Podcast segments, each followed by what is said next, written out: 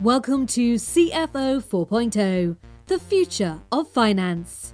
The CFO role is changing rapidly, moving from cost controller to strategic visionary. And with every change comes opportunity.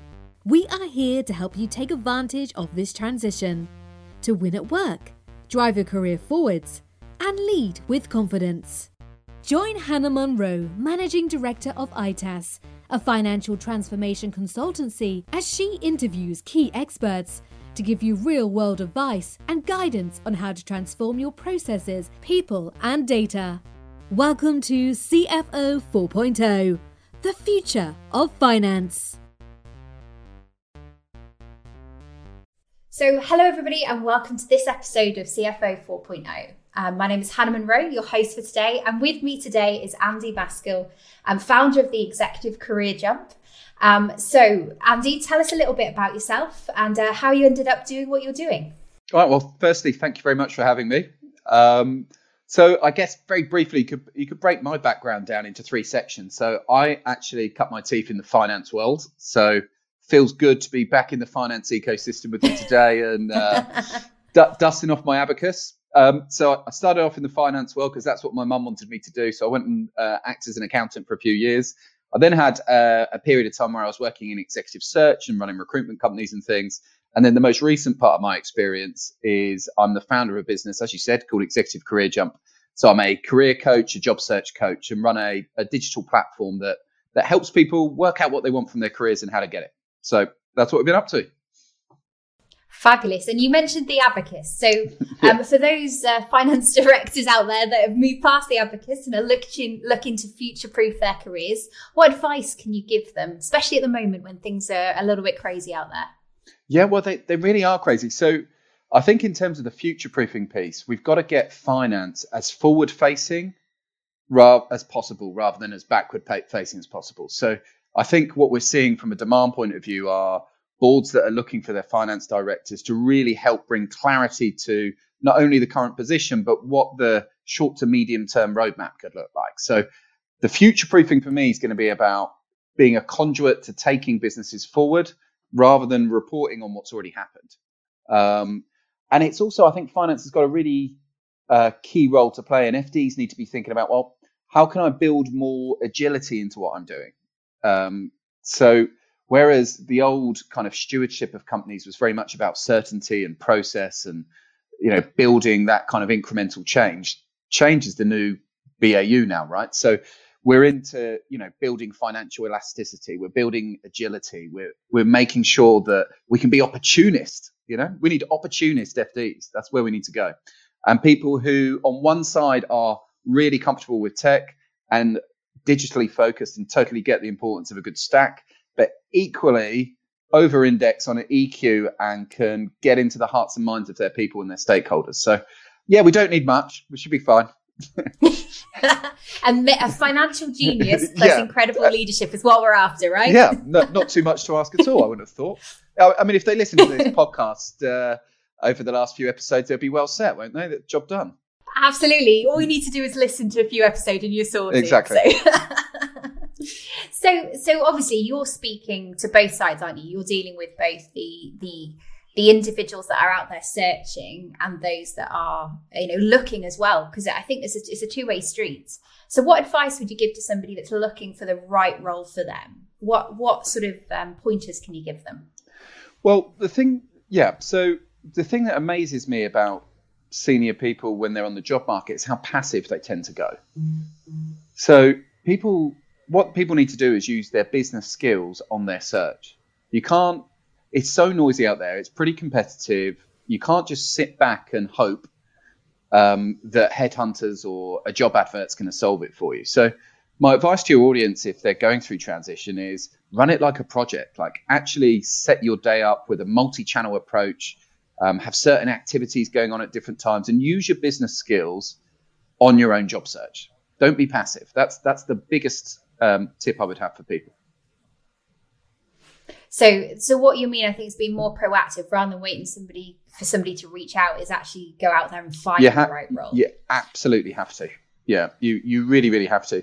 Um, uh, for example, you know, your, your, chances of landing an interview from a job application to a job ad right now is less than one percent. So it's wow. it's totally feasible that you could send hundred job applications over you know a month and not get a single interview. So you've got to be doing more wow. than that. You've you've you've absolutely yeah. personal branding activities, finding ways to add value to your network and pay into the ecosystem that way, getting comfortable being uncomfortable on things like LinkedIn and getting into the content world and appearing on, you know, podcasts and things like this to help elevate your personal brand. That that that's the game. That's what people need to be doing. Absolutely, and I, and I know we've got um, a, a, potentially a podcast coming up on personal brands. So for all of you out there that don't don't know what personal brand is and perhaps how to talk about it that's definitely something we are going to cover because because it's becoming more and more important. So so how do they find that because it's not just about the right you know a role is it? It's about finding the right role for an individual. So is there any advice that you could give those out there looking for how they find the right organization for them? Well i certainly think um, where people maybe get misunderstood on all of this is people tend to focus way too much on package and product and nowhere near enough on the actual culture and the leadership team in particular. So we always say pick a leader, not a job. Okay. If, if you pick the right leader, you can pretty much get around whatever business problems there are because you've got that chemistry, trust, and that good fit in place. But people tend to join businesses and then ultimately leave their boss.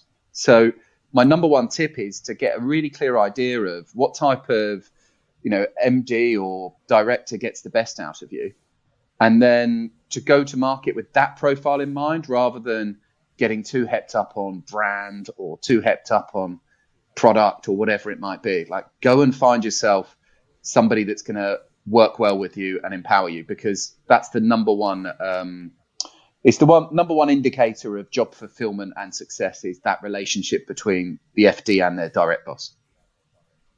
And I think there's not enough talked about that, is there, in terms of how do you build a great relationship there? And I guess a lot of it comes from starting with the right person in the first place. You know, do you guys get on?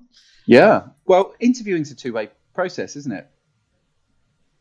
Well, it should be. How much? How you know whether it is or not is is a different question, but absolutely, it, it definitely should be. Um, and, and is there any particular, yeah, particular questions or particular things that people should ask during that process? Well, in order to assess whether or not it's the right person for them. Yeah. So. Yeah. My, my preference, and this works really well for CFO, FD type world, is to try and have some kind of working session. Okay. So rather than this kind of we both sit opposite each other and I kind of over egg my experience and you kind of over egg the opportunity. and, and, maybe at the end of it, we decide to work together. And, and, and, and that kind of status quo, that paradigm that high at senior hires happen at the moment, way better would be to say, do you know what? I'll sign an NDA. Right. Good. Now that's out, now that's out of the way. Let's get on the whiteboard, Mr. MD, Mrs. CEO, whoever you're interviewing with, and let's put your biggest challenge, what's keeping you awake at night right now, up on the board, and let's work on that problem together for the next 30 minutes. And you'll get so much more from that because you'll really get a feel for how each other interacts, whether you get whether the chemistry is good, whether you're able to actually add value to what they're trying to do and solve the problem, and if you're thinking in similar ways, and you'll be able to test some of the stuff that you know, because people talk about, you know, particularly when they're hiring FDs and CFOs, they talk about that they've got an appetite for transformation at interview, but then when you get in there, sometimes the appetite might not be the same as what they showed at interview, right? If you get into more, right? Yeah, I'm sure you see this all the time. But so, get, it is so true. Yeah. Yeah. Whereas if you get into more working sessions, it's far more indicative of and insightful, and particularly if you can put other people in the room because you can also watch how your boss to be interacts with those others and also how those others interact with them. And that will give you a real clue. Because even if they're putting on all the airs and graces for you, um, you'll be able to pick up some of that energy in the room and get a feel for the real culture rather than the values that are painted on the wall, right? Yeah. Yeah, because the, the two don't always mesh, and you're 100 percent right that it's the it's the leader that re, of that organization and your direct superior that's the one that actually defines it. And you know, you do hear stories of where those relationships, brilliant, both brilliant people, brilliant CFO, brilliant CEO, they're just not well matched. Um, and I have to say, there is something in that, isn't there? You know, and I, and I think in our previous conversations we talked about marriage counselling for CEOs. I yeah, such a great concept. yeah, well, I, th- I think yeah, I think that would be an amazing episode. As I said to you before, at some point, if you could get a CEO mm. and a CFO on here, and you could do the marriage counselling bit and set up a safe environment and, and get them. get them into a, a, fully online but very safe environment. oh, apart from the fact hundreds of people are going to download it and listen to it in the gym tomorrow. But yeah, exactly. Yeah, absolutely. Um, Why not? Yeah. So, so yeah, it, it is super important, and it's it's not about capability. It it's about chemistry, and there's no, yeah. you know, everybody has the right counterweight. Um, mm-hmm and and actually a little bit of tension a little bit of diversity of thought is really important. Like we don't want to get into mm-hmm. you know mini me's and you know that you know part of the diversity problem we have in boardrooms is the fact that people hire people like them. So it's it's not about hiring people like you but it's about hiring people that get the best out of each other to solve problems. Like that's that's where it needs to go. Absolutely. And I, I think that's a really key point is you know they say in you know marriage opposite attracts or the same thing can happen in a cfo don't necessarily look for you need, you need somebody you, you can you can talk to and you can communicate well with but actually it doesn't necessarily have to be the same personality type either because sometimes the opposite is incredibly useful. Yeah as long so, as you so uh, as long as you cross on sorry as long as you uh, cross over on values. i was going to say as long as you cross over on values you and yeah. and and thought process, then you'll be okay. But anyway, sorry to overtalk. It's difficult when we're not in the same room, isn't it? Oh, that's it. You know the joy, the joys of COVID. Oh, no. I don't think it's going to change anytime soon. No, it's not. so um, we we you know we talked a lot about obviously the trends at the moment. So are you are you seeing any other trends in terms of types of FDs that are coming through? Or different types of roles that FDs are transitioning into?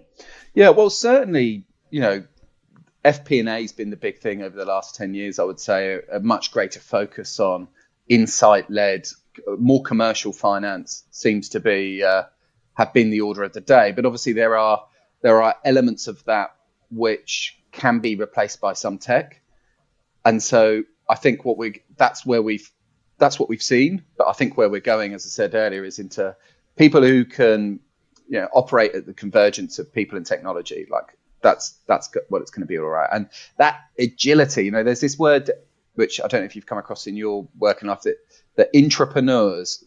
So they're kind of entrepreneurial, but they work in an organization. That's that's where we're mm-hmm. going. Have you come across that word, or is that? I do you know what I, I always talk about entrepreneurial thinkers and right. you know people that think in an entrepreneurial way. But that's a brilliant you know that I haven't heard that phrase before. That's a great way to to describe it. Yeah, yeah, so entrepreneurial FDs, I think that's where it's going to go. I mean, what, what are you seeing with your clients? What's your take on where the industry's going? Do you know what I find really interesting is people are recognizing the value of finance, I think, a lot more. And particularly, we always see it when we hit, you know, recession. Recession's a very strong word, but we hit financial, challenging financial circumstances that actually much more focus comes on to finance.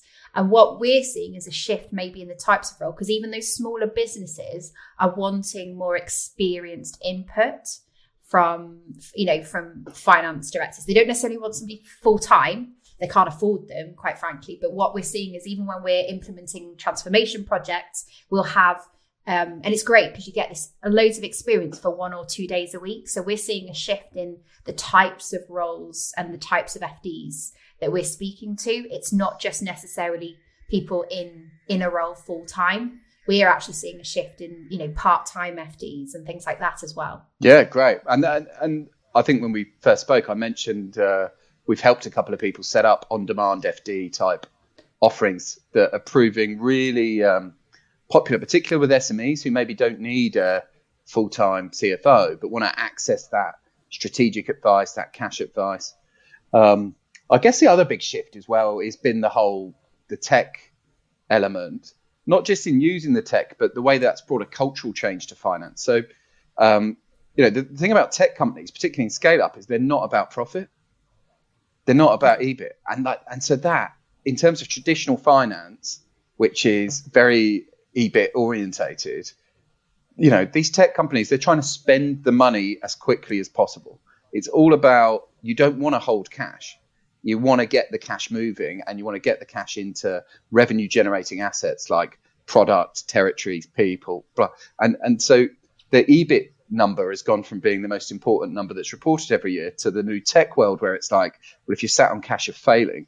So again, we need this new kind of like braver FD mindset, this entrepreneurial thing again of FDs that help spend money rather than increase yeah. the ca- the bank balance. Like that's a total, you know, pivot, isn't it, in terms of the fundamentals? Yeah, prudence was what the first thing I was taught uh, when I was training, right? prudence. That's what finance is. Mm, well, yeah, there's still some prudence in there for sure in terms of reporting, but you've also got to go. You've got to be quite, you know, risk averse. It's not really going to fly. You've got to go and uh, play some bets and back yourself and leverage the data and, and, and push it forward. And I think that's really interesting because certainly I think there's a different kind of CFO that is in a startup versus one that's in a, a you know a well established concern because they have to be um, in terms of the, the skill sets and I think, like you say, the mindset that's needed. I was having a really interesting discussion with somebody about, you know, is it the CFO's job to say no to things? And I was like, not at all. Like at the point they're saying no, it's way too late. They should have been involved at the beginning of the conversation. And I, I, I think that's a massive shout out for those that are looking to go into new organizations is well, it's not just about your CEO, it's about the rest of the leadership team. Because if they're if you're gonna be their their barrier and their gate, then that's always gonna be a quite a a negative relationship. Whereas actually, if you've got a team that you can integrate with and have those conversations at an earlier stage, you then become that enabler rather than the barrier that they're always trying to get round or over, depending on the, what it is that you're trying to de- deliver. Amazing point. Yeah, it's a whole um, cultural shift away from the finance police. Yeah, that's it, isn't it? Control. Yeah, control without being controlling, as it were. So there's a blog in there somewhere, which is. oh, oh, yeah, absolutely. I think that's a whole nother podcast, to be really honest. So, so what sort of trends are you seeing at the moment in the current job market with with the clients that you're speaking to, it at least? Yeah, well, the trouble with the the senior job market is very quiet. So, what's happening is that the majority of CFOs and board level people in general simply aren't moving. They're not leaving the jobs they're in, and I and I kind of totally get that to some extent because you know a lot of people want to help their team through this current crisis and also, it probably feels quite risky to people to be moving jobs. But the knock on effect of that, where that is providing a bit of a challenge, is that we're then not getting the kind of normal merry-go-round of, you know, CFOs leaving one business to go to another and then somebody going to fill that gap. And then, you know, them bringing their own flavor to the department and the transformation that follows and engaging with new vendors, hiring new people, bringing in consultants. You know, the ecosystem's just a little bit crystallized in time at the moment. So what we're therefore seeing as a result is more and more people turning to um, interim opportunities, consulting opportunities, or even setting up on their own. Like we, we mentioned the on demand thing earlier, but there's been a load of these kind of um, situations whereby um, you know people are just deciding, well, if I can't find the work that I want, then I'll go and create it, and they're doing their own thing. Yeah, but that's exciting, isn't it? Because one of the things I love about my job is I get to work with lots of different businesses and help them through the exciting part of the journey. And then they get to go away and do their bit that they find really exciting, which isn't normally the technology, but that's, that's my bag. So, um, you know, what kind of benefits are there to that, that sort of role? What, doing your own thing? Yeah, you know, because I guess it's, it's a balance, isn't it? Between, having the stability and you know consistency of working with one organization and just focusing all your attention on it versus mm. perhaps something that's a, a, bit more challenging a bit more ad hoc yeah so the uh, the the pros and cons so the pros are definitely variation the pros is definitely um, that you're answerable to yourself and um, a lot of people get worn down by politics over the, the the period of their career right and the great thing about you know, working for yourself and, and ha- being empowered in that way is that you, you no longer have to be political. You can go into organizations and be very objective. Some of the challenges are it can be a bit feast and famine. So you can kind of go and win some stuff, deliver it, and then, ah, now I haven't got anything and I need to go and win some more stuff again. And so you can get this kind of peak and trough thing going on.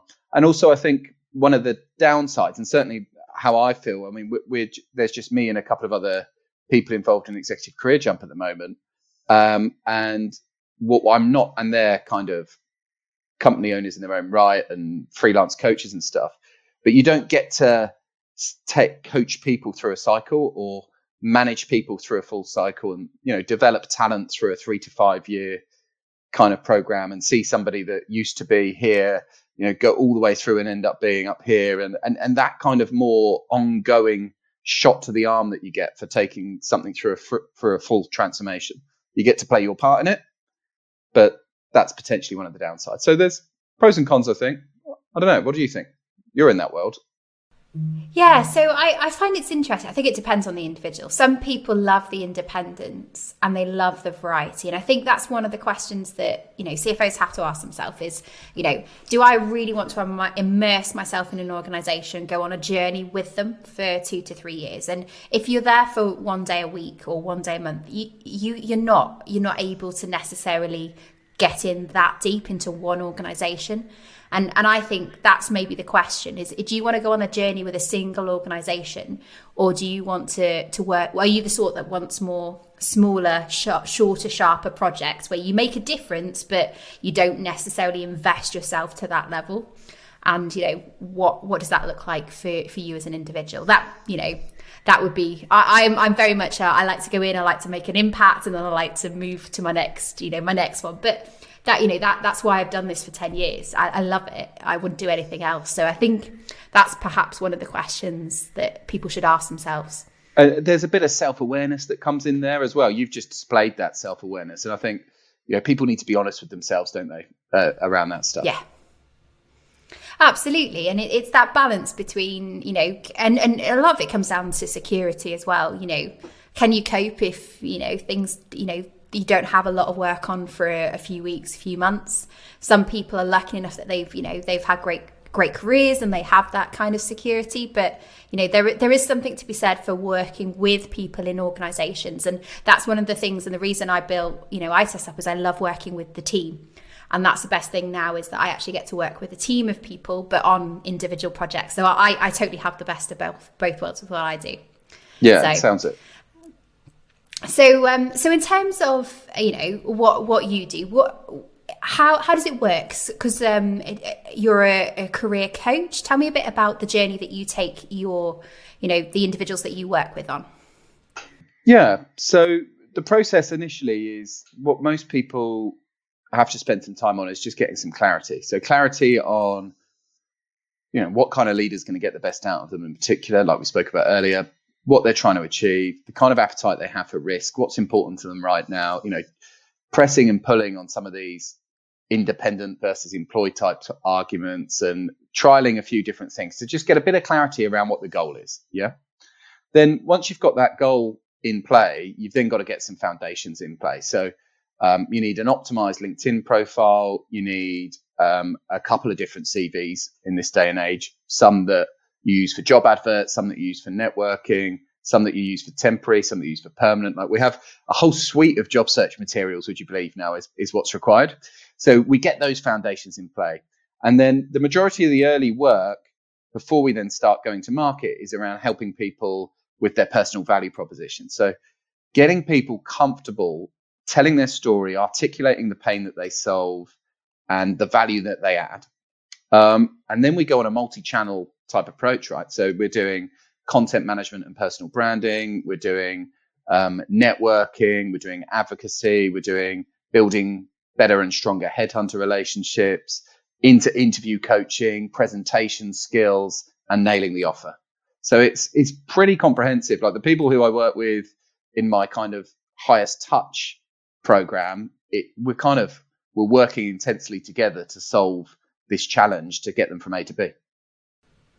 and that that I think people underestimate you know the amount of work that goes in to to finding the not just a job but the right job for them. To be very fair, it's a complete minefield out there at the at the moment, and uh, I mean job searching has changed, and the, the sad irony is is that you're actually you're most attractive to the competition when you're in post, and so you know the people who are on the market start to realize ah all those people that were trying to poach me whilst I was down the road, and now I'm available. I can start tomorrow, and you know I'm probably more flexible on package than I was previously, and all this stuff.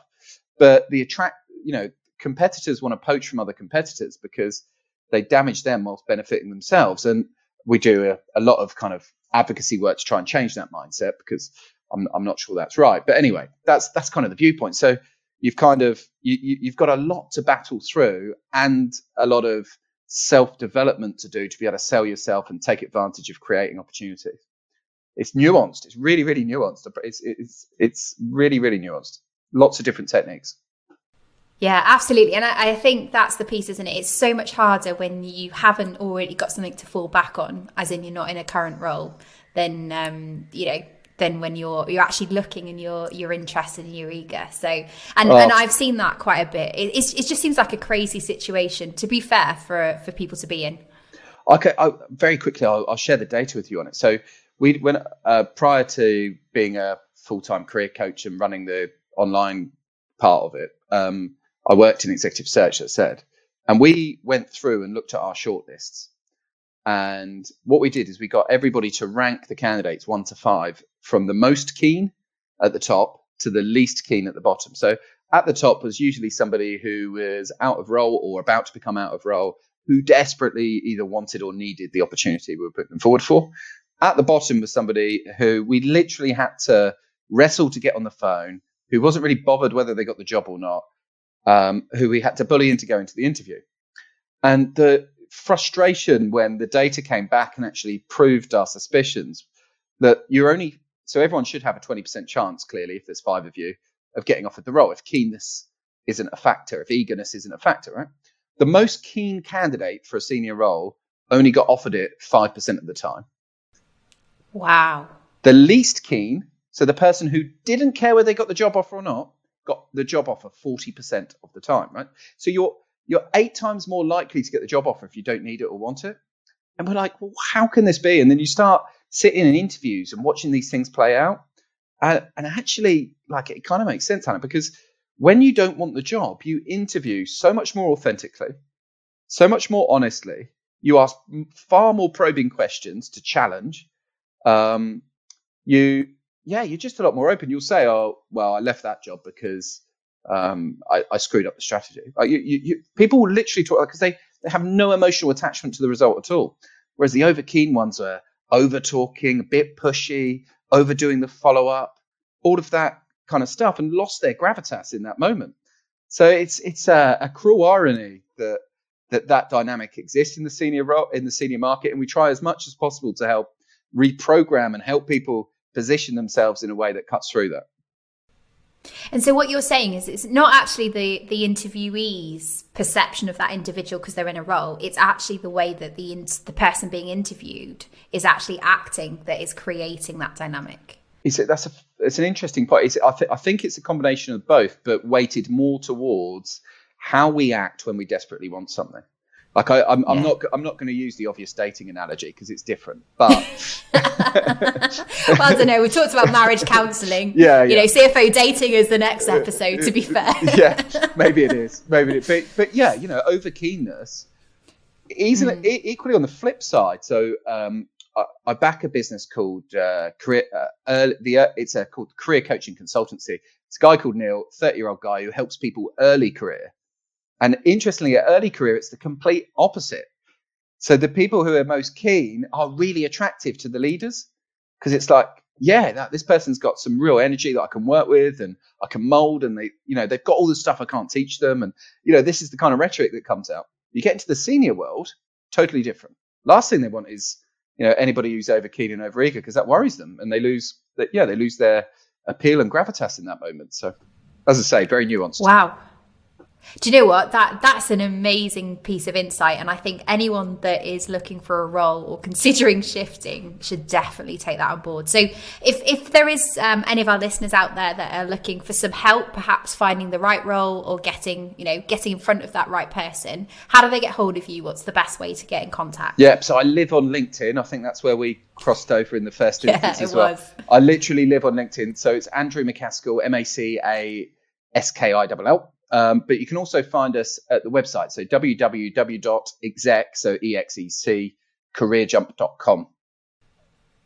Fantastic. And for those that are listening, we will pop your LinkedIn profile in the um, thank you Appreciate in the show notes so that everyone can get directly to you. So, any last sort of top tips or thoughts for those that are either thinking of looking at a new role or in the in the job market at the moment?